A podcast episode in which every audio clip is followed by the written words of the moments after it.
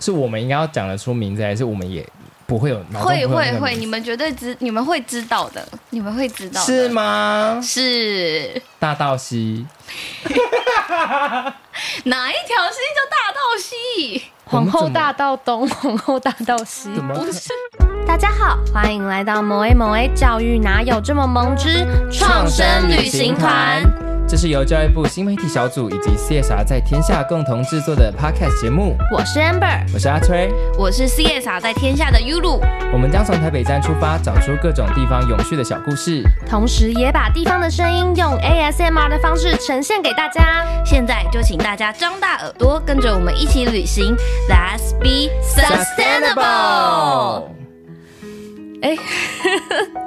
为什么念出来好像有点难为情的样子？需要一点时间平复情绪吗？我还是不太习惯。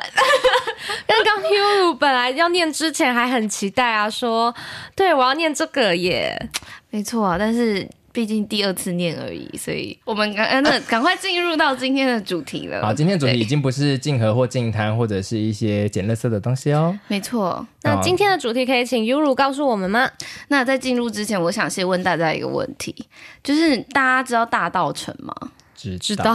那 你们干嘛用很怨恨的声音说知道啊？就是知道啊。好啊，那你知道它的四大传统产业是什么吗？哎，你进入主题进入的好快哦！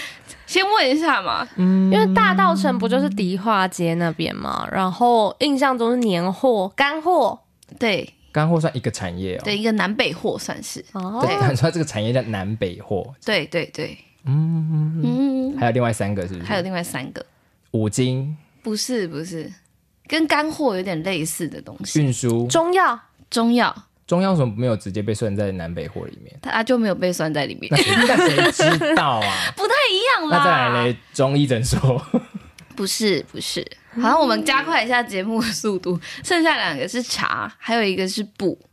你好快就破坏了我猜题的乐趣啊！再猜下去，我们可能会猜一个小时。完全完全就是无视我们的智商。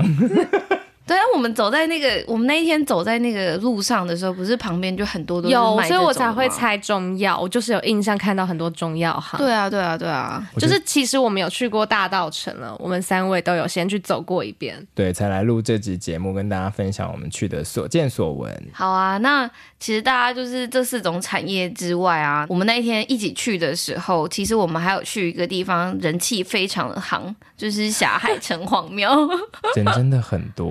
人非常的多，而且我们还鼓起勇气搭讪了一个好像是来求姻缘的女子。以为你说鼓起勇气，是我们还鼓起勇气进去拜了？不是，我们不是三个都没有拜吗？因为那天就是霞海城隍庙庙方的人就是在做一个类似仪式，然后还会有人跟在他后面，这样子就觉得哇，很认真、很虔诚、很庄重这样。就他还要绕出来，然后先拜一下天宫炉啊，再进去什么的，然后很很大声，很吸引人注意。就是我那时候，呃，去拜月老的时候，你就走进去庙里面，然后你跟他说我要拜月老，我要求红线，那他就会呃跟你收大概三百块到三百五之间，我有点忘记那个多少钱，那给你一个 set，有红线，有香，然后还有一些糖果、饼干这样子，就是一个整个拜拜的一个 set 这样子。然后之后那个庙方的人员呢，就会带你就是到处去拜，就是该拜的地方拜一拜，然后跟你解说说，那你应该要怎么去跟月老讲啊，什么什么。什么的，那做完之后呢，你就可以到外面有一个呃奉甜茶的地方，那你就可以去喝那个茶。对，这就是一些小撇步。但我个人的经验是觉得，哎，还蛮灵的。所以红线有要绑在哪里吗？没有哎、欸，我是把红线都收在我的钱包，就是放在一个你自己随身会携带的地方，这样子。对。但 Yulu 去拜的时候，有观察到就是大道城那边有什么特色吗？我那时候就是走过去，一路上就是看到很多卖布的，然后再过去一点就是卖干货的，对，然后那时候就想说，哇，这地方真的是平常我要不是要来拜拜，我根本不会来的地方。哎，那那时候你已经开始在做 CSR 相关的研究，或者是在 CSR 工作了吗？还没，我那时候还没，所以我真的是只是要去拜拜而已。哦，对，所以没有想说用 CSR 的眼光来去看这一连串的过程，对。没有没有没有没有，对，分析一下月老庙有什么？有啊，他做到很多那个社会责任，就是生育啊，生人口的永续。对，然后让人不要那么寂寞。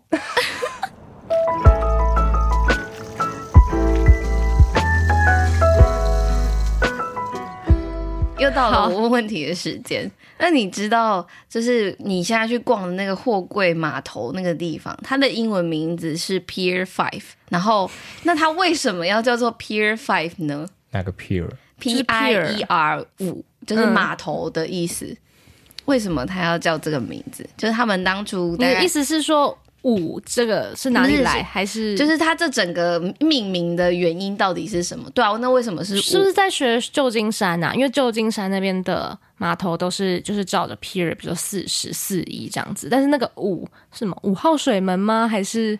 对，我猜的。对，哇，好厉害哦！好，你有你是真的原本就知道吗？不知道啊！哇，怎么？我没有，因为我没有想到你们会猜对。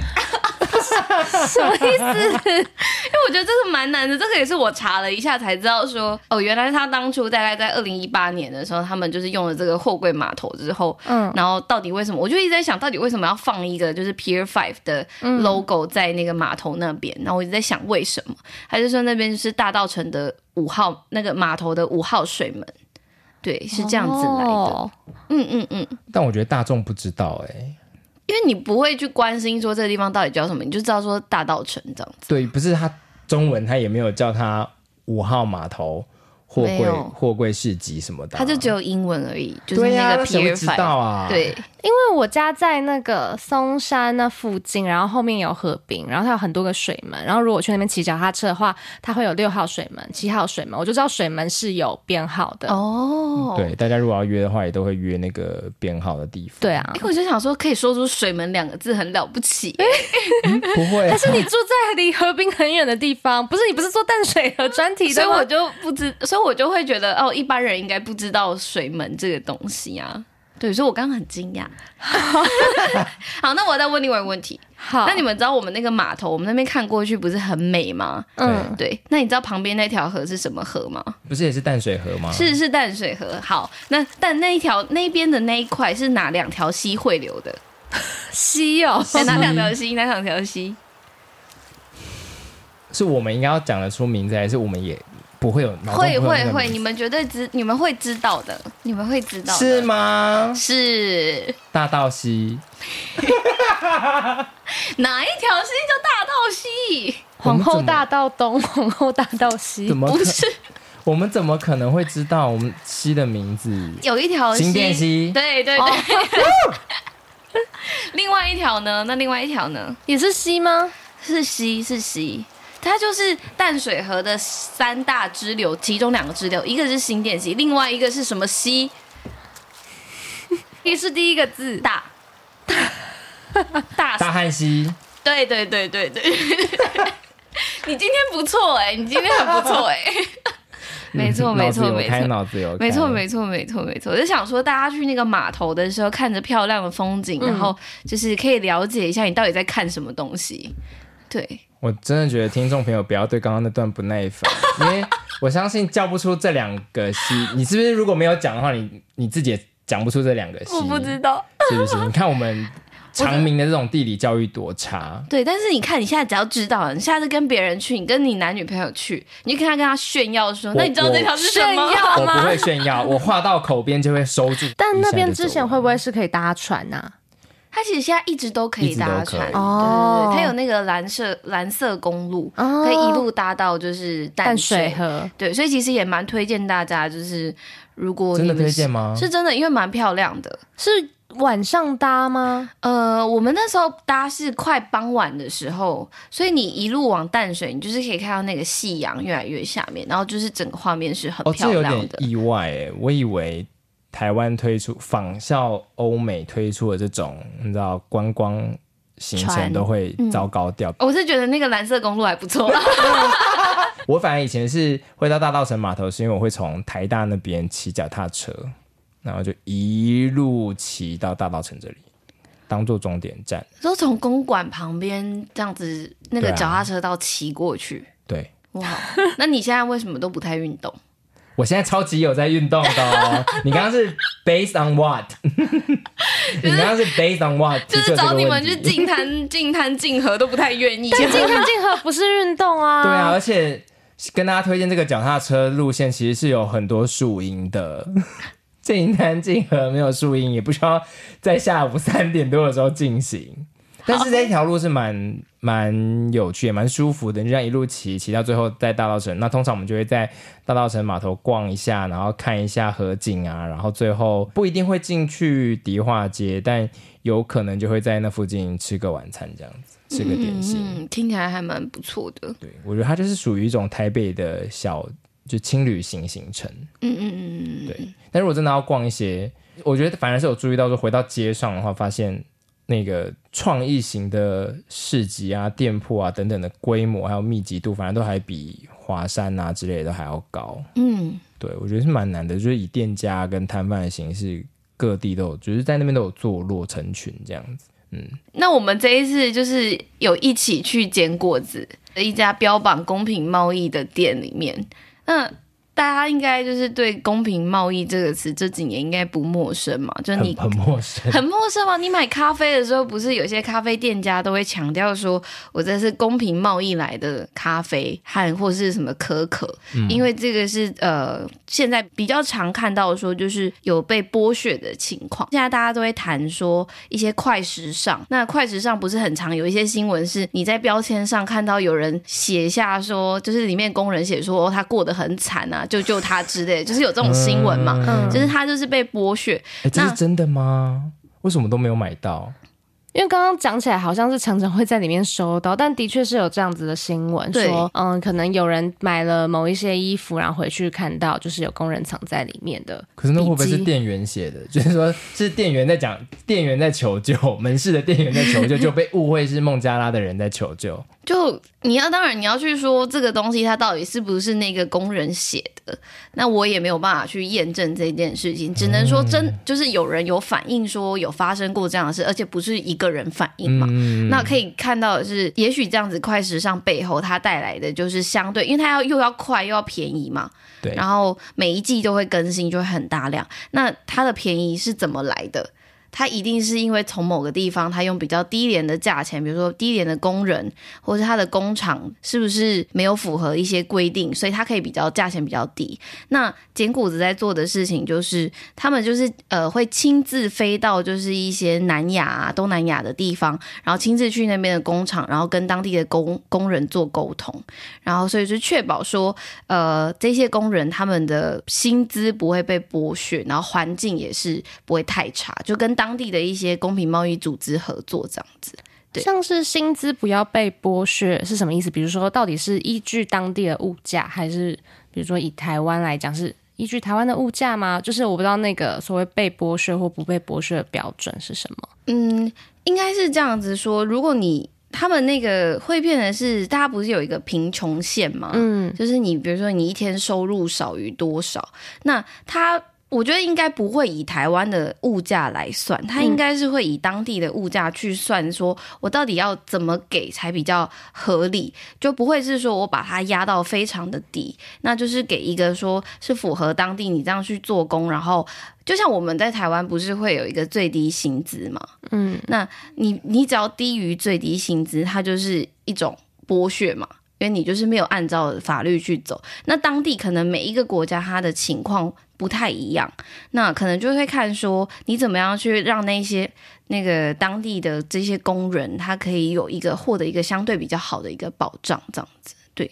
但应该每个国家的情况会不太一样。那他是怎么挑选？他是先跟这个组织合作，然后可能锁定了一些品牌，哎，不对，他锁定了一些，比如说村庄啊，还是说有。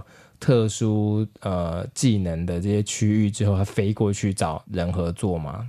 他们是坚果子的老板，那时候是说他们是会跟公平贸易的组织合作，然后那些组织他们本身就是在当地可能就是会有关注一些比较弱势的团体，所以是借由这样子中介的方式去当地直接做沟通这样子。可是这样它的成本一定会大增，它要怎么跟就是所有不要说快时尚，就跟一般的品牌来比的话，它要怎么可以？就是生存下来，嗯，所以第一是我们那一天去看，其实我觉得它东西品质不会差。因为你要卖东西，你当然不能一直只卖可怜、卖悲情嘛。嗯，我觉得你要建立一个永续的，不管是所谓的商业模式也好，或者是你要倡议这件事情，你的东西一定要经得起考验，否则大家就真的就是买爱心，但大家爱心又有多少呢？那再来就是说，当你买的非公平贸易的东西，不会说是全部，但有很大部分，尤其是大品牌，那它很容易是因为它便宜，所以它在。它生产的过程中，它很多的成本是往外，就造成所谓的外部成本。可是公平贸易，它是会不只是反剥削，那它可能会把一些环境的成本纳入在它的成本里面，就会告诉你说，其实这个东西它原本要卖，它应该就要这么贵，只是因为我们用了其他的方式，所以把这些成本就是分摊到其他地方去了，所以你才会觉得，诶，比较便宜。那公平贸易的东西比较贵。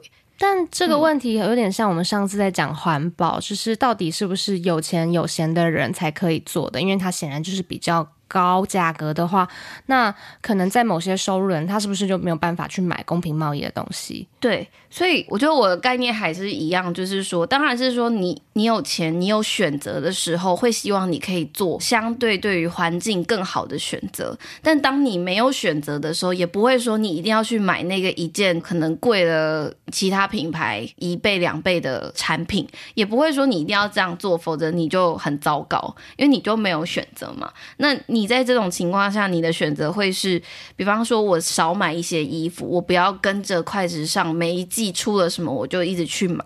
我来，我们请 Yuru 再对全台湾的男性、女性再大声的讲一次，少怎样？就是少买一点。对，因为我。应该是说，有些人都会讲说，你与其去买那种很便宜，然后快时尚，但是它材料不好的东西，那你就要一直换嘛。那你如果比如说，你就买一件好的，可是它可以穿很久，它相对于就是它的其他的负面效应都是会比较低的嘛。这我基本上同意。我年轻的时候非常不同意，因为我身边有一个水瓶座的朋友，然后他就是从以前就非常坚持用，我觉得都是贵跟好的东西。这个跟星座的关联是，就是顺便提一下，让大家有个 他要站水瓶男，水瓶男，我们要站。然后反正他是从我们大一的时候就会用的那种人，然后就跟你讲说，用这台电脑，然后他也是一个多，比如说环保啊，或者说负责的品牌啊，然后。在产品上面的用心程度等等的，那当时我们这种 PC 挂就是不屑一顾。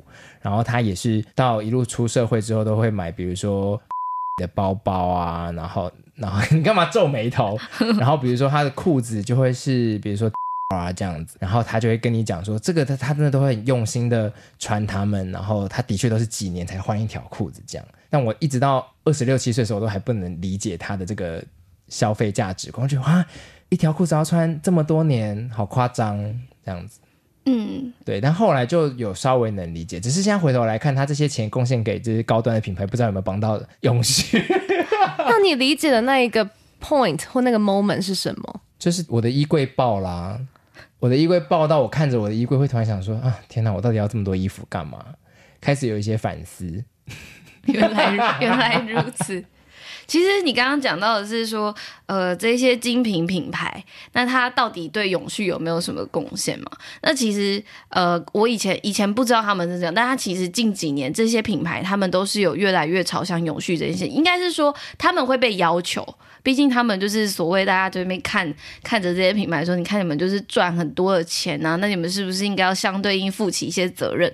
所以其实他们渐渐的也都有在推动这些相关的东西。像之前就是借贷上那间银行，他就会要求品牌说，你必须要达到某些的永续目标，我才会之后再继续借钱给你。我是而且我甚至可以用比较低一点的钱借给你这样子。所以其实这样就会鼓励这些品牌去做，因为大家都说，你看你是。品牌商，你不去要求，你底下的制造厂根本就不会管这件事情。所以为什么要要求品牌？品牌就会去要求它底下的供应链，然后一起来就是去做，就是所谓的永续这件事。那 Yuru 觉得小品牌做这些事的可能优点吗？或者是它有比较好做公平贸易吗？比如说，因为它可能财力或资源没有那么雄厚，它做公平贸易起来会不会反而更困难？听起来就会觉得一开始的时候应该会蛮辛苦的，尤其是当台湾那个时候可能几年前大家还没有那么在意这件事情的时候，大家甚至根本不知道公平贸易是什么。第一阶段是要先让大家知道什么是公平贸易，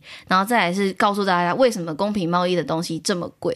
那这个沟通的过程，当然对于小品牌来讲，它就会很辛苦，因为知道人就比较少嘛。那比较少人，就是你要渐渐的去扩散它的时候，其实你就是会比较辛苦。那这样相对的好处就是说，因为你很小，那小公司的好处它就是比较灵活嘛，所以它可以因为它关注这个东西，然后它可以很快的去做这些事情，甚至很快的做出调整，这样子。我去的时候又看到，的确蛮多看起来像是地方住户在逛，嗯，有哎、欸，就是、我们那天去的时候，其实也是有地方住户在跟我们介绍说啊，这家怎么样？对，我就觉得说这种有理念的店啊，搞不好真的跟客人还比较有得聊，因为你就不会只跟他聊说哦，这件我也有带这种。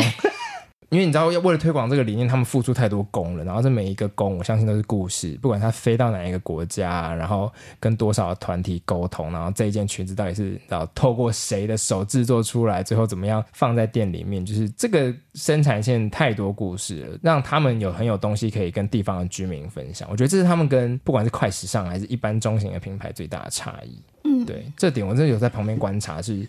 有让我小小吓到一下，这样子，嗯、对他们跟地方居民超有话聊。对，感那天感觉就是他们跟地方感情应该是蛮好的。对，对。嗯，我那天印象很深刻是他们有另外一间店是专门在卖那种日常生活小物，像我们就还有去用那个雨声棒，对对，对，它很妙哎、欸，好像是里面有放一些石头嘛，然后透过一些纹路，呃，不是纹路，可能一些跟你讲关卡的设计，让石头滑下去的时候会像雨声一样。我觉得那间店其实已经脱离生活小物的范畴，那间店整体来说比较像是民俗纪念品店。这个雨声棒听起来真的就是雨声，然后你就是把它转一百八十度，等它里面的这个小石子滑落之后呢，你再转一百八十度回来，还会再发出一次一样长度的雨声嘛？他说这是他们那个地方的乐器，对，就是而且他们会。一排人一起表演这个雨声棒，店员那时候有跟我们这样解说。但我觉得就整体来说，很适合瑜伽跟冥想的时候使用，但不适合自己用。对，其实要有一个人帮你在旁边弄，然后你在那边做瑜伽。对，其实我们也有录雨声棒的声音，还是我们就把那个雨声棒的声音就剪辑成一个一个小时版，然后 放在网络上，让大家可以做瑜伽、冥想的时候可以做。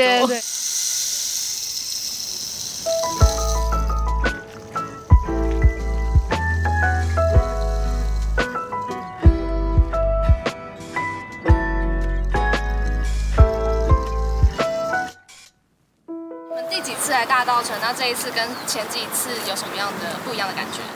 这大概是我第五六七八次来大稻城，然后这次来是来玩团康游戏 team building 的活动，公司来的。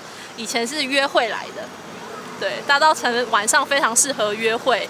宁夏夜市买完东西之后来这边吃很好。那所以这次来跟约会的时候来的感觉不一样在哪里？约会是充满着。浪漫跟甜蜜嘛，这次是来凝聚小组的力量，然后凝聚小组的意识，回去之后工作会更有效率。那对这一次玩的时候，对哪一个部分最有印象？觉得应该是那个大道城古色古香的建筑，因为我们里面游戏有一个就是要去判断那个建筑物上面的一些图腾，然后所以就发现其实，在我们的都市里面还有一些这样子古色古香的图腾，其实是。从来没有那么仔细的观察过这个地方，觉得很赞。然后刚刚说就是捡果子啊，他就是也是用老屋改建的。我记得老板有说，他刚进到那个他们服饰店那一间的时候是有天井的，然后还说天井是呃以前好像在地人会在里面藏某些东西，藏钱、黄金。对，说里面以前大家都现金交易，所以都把现金直接放在那个。后院里面还前院，前院还后院，反正直接放在家里。嗯，就哇，好难想象哦，就会觉得那好像是很久远以前的事，还是实际上的确是很久远以前的事，的确是很久远以前的事情。对，然后有提到说，我们就提到说，哎，会不会晚上的时候有一些不同的面貌？他说没有，晚上都没有人在大道城。他说大概七点左右，七八点其实就暗的差不多了。了嗯，对，他说就是一些现在大部分那边的店面都是。地主、屋主的第三、第四代回来，再另外转租给有需要的这些品牌嘛。嗯，对。对其实我之前就是教育部不是有做一个反霸凌的 campaign 吗？然后我们那时候有很多制服，上面绣的名字其实是在大道城的一家绣学号店绣的。然后因为那时候我会去送制服过去绣，所以我蛮长有一段时间都会待在大道城，然后就会看一下附近有什么，就发现里面真的有很多咖啡厅。我记得就是它的咖啡厅很多也都是在就是根据那个建筑的状况重新去设计，然后进去了，就是咖啡厅啊、餐厅啊都有，就是会觉得哎，很多那种店真的是完全融入了它原本的。建筑，这好像在台北的其他地方没有那么常见。嗯，对，因为其实你从那边，我们从一开始就去迪化街嘛，嗯，那迪化街就是你就会觉得你好像走在一个就是跟台北市不太一样的地方。细说台湾，这很适合就那边取景。对，对啊，所以就会，然后可是它里面又又有进入了一些店，然后那些店，比方说它都会主打它是很传统的啊，或是什么，我们去吃的冰店，他会说它是那种很淳朴的口味啊什么的。还有那边的店感觉就是好像都会走。这种路线，然后让你就是不太会去刻意的破坏它原本的样子，这样。对对对对对。但是在大稻城迪化街这一块，我就会觉得，像我觉得刚刚悠悠观察是我没有观察到，就是这种大家都往淳朴啊、非加工，然后就是各种理念倡议的这个方向走。对，我觉得的确是有这样的取向，所以它逛起来会有一种奇怪的时代落差感，就你好像回到那个以前，听说大家。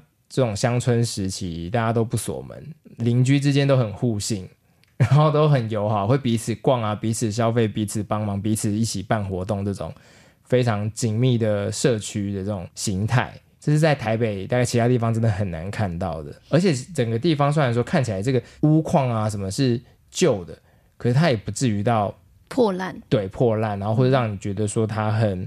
呃，大家很穷啊，很需要被帮忙、被资助，干嘛？就是反而是地方的这个凝聚的力量，我觉得蛮扎实的。嗯、这个是也在当下这样子逛了一天，然后看了这么多店家之后，蛮意外的一个感受。对啊，为什么大道城它可以保留这么多古建筑？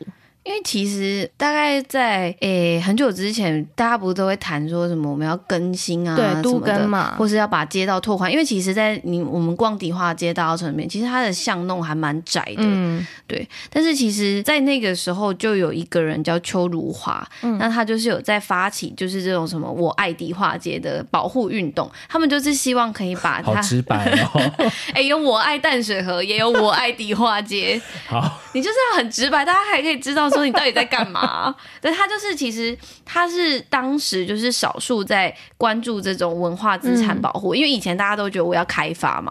那现现在有很多像比如说文化银行这种新创，那他们就是专注在保护文化。可是，在以前其实很少。那他们其实从就是呃，大概在一九八八年的时候开始发起这个“我爱迪化街”的运，就是他就是以说我免费导览，然后带你去看，然后去跟你教育说我这条街呃以前有什么故事啊。啊，背景啊，用这种方式，然后再跟民众沟通，也跟就是一些相关的其他，比如说政府单位来做沟通。那就是做了很久之后，他才想办法让大道城这个迪化街变成一个特定专用区，所以你才会看到他说为什么他都可以保留下来，嗯，就是变成我们现在看到的，还是很像刚刚讲，很像另外一个时空的感觉，对。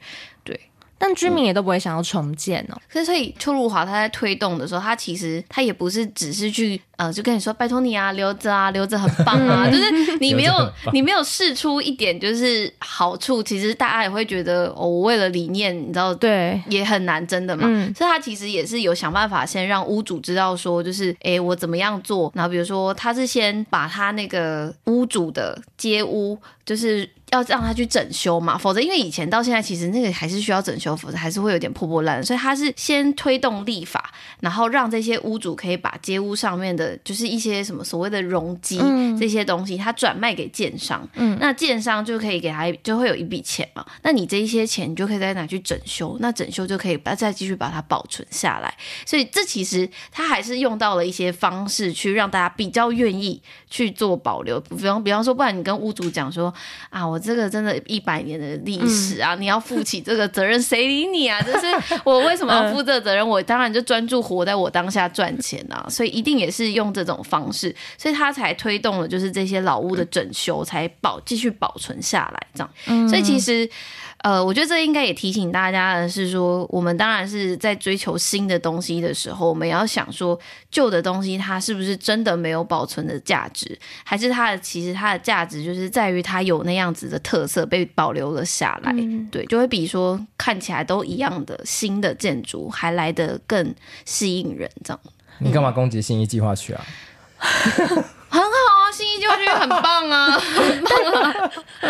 其实，嗯，有一本书叫那个呃，城市的伟大与衰亡，就是一本关于都市规划计划的书。其实就有说到旧建筑，他会认为一个城市一定要保存。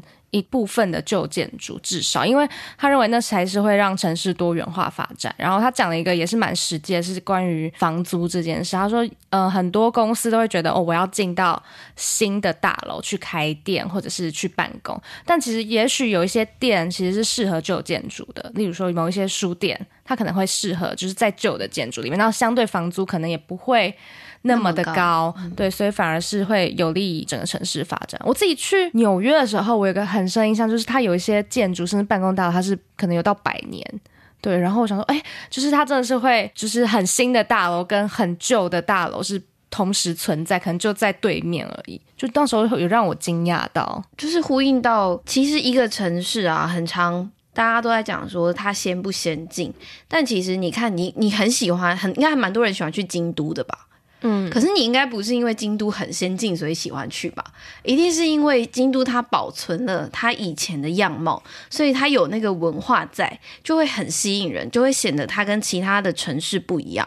否则，当每个城市都哦大家都很便利，然后交通都很方便，可是你找不到它的城市的特别点，它就是另外一个台北，就是你等于是哦，我就是去逛街，它很好逛，但是。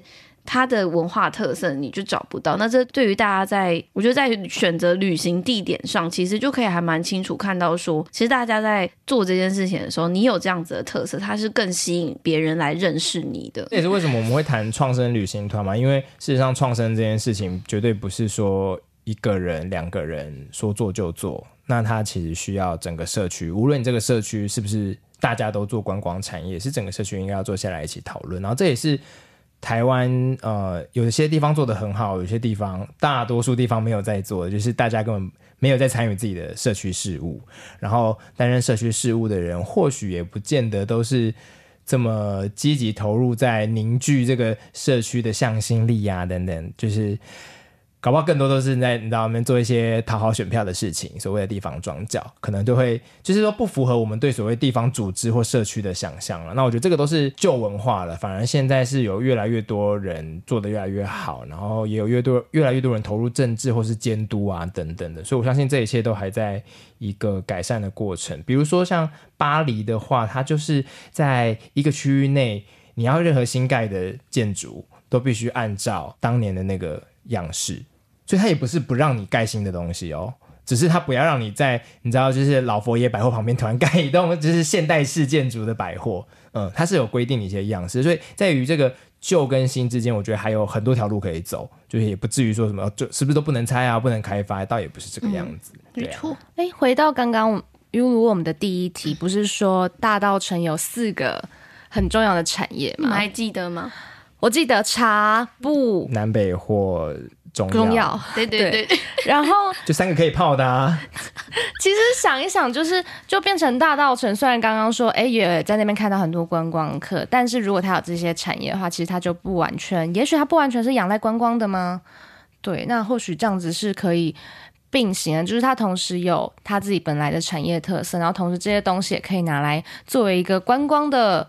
嗯、呃，吸引人的地方，嗯，对，然后因为并行就不会全部仰赖观光客，那不然今天一个疫情来了，是不是就会完全的打击？当然现在可能还是会有打击，可是总比就是你全部仰赖观光，然后在这个时候一起垮掉好。嗯。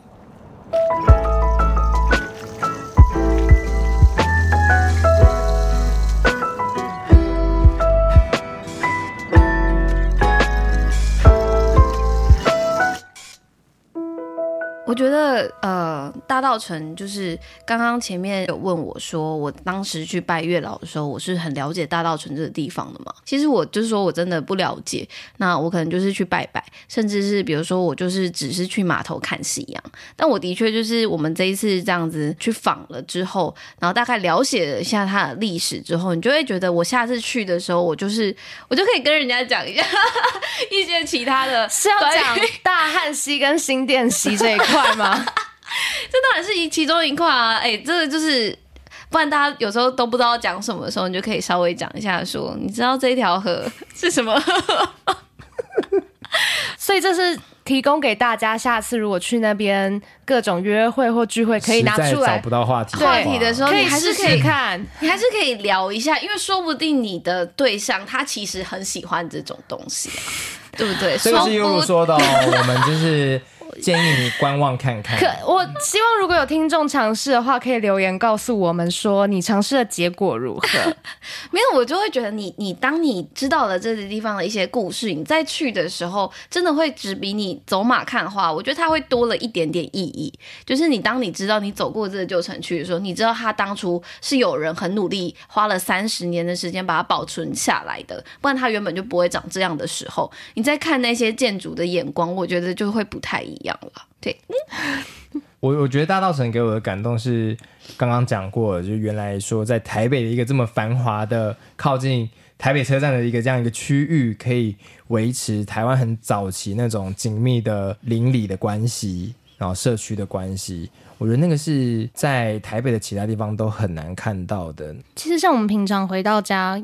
应该会有些人会喜欢布置房间吧？不觉不觉得就是已经整理完你的房间之后，有时候心情会完全不一样。那社区把它放到到社区，我觉得也是一样的。就是当你有去参与，或者是让它有机会变成你希望的样子，或对大家都好的样子，我觉得那甚至是空间是可以影响到一个人本来的生活的。对啊，所以我们这个。节目也是从我们从霞海城隍庙跟港口一路讲到公平贸易以及地方创生。不管是从上一集的静和静滩，还是到这一集大道城的各种地方小故事啊，其实都是希望让大家知道说，哎，走到一个地方，走到一个街区，走到一个社区，其实有很多很多的事情、故事，然后还有观点是呃，或许平常忙于工作跟学业的你，不见得有观察到的。那我们都希望你可以保持这种好奇心，然后把你的视野尽量的。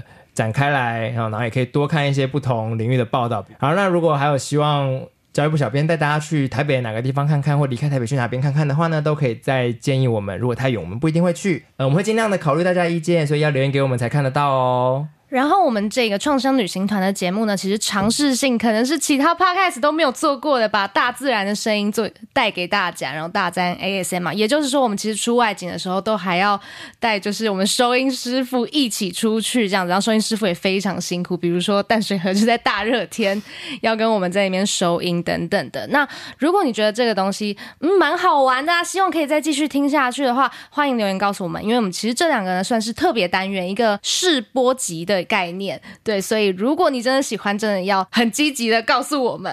对，那我们今天呢，就谢谢大家收听，也也谢谢悠悠陪我们，就是逛了这么多地方，还带给我们这么多好听的故事。对，谢谢悠悠。你不跟大家拜拜吗？大家拜拜。我需要跟大家说，这有可能是最后一次听到我的声音吗？先不用，先不用嘛。干嘛威胁大家？还是你要我把刚刚那一句剪成彩蛋？可以，你刚刚那一句其实有录。好好笑。然 后就放在最前面。QQ。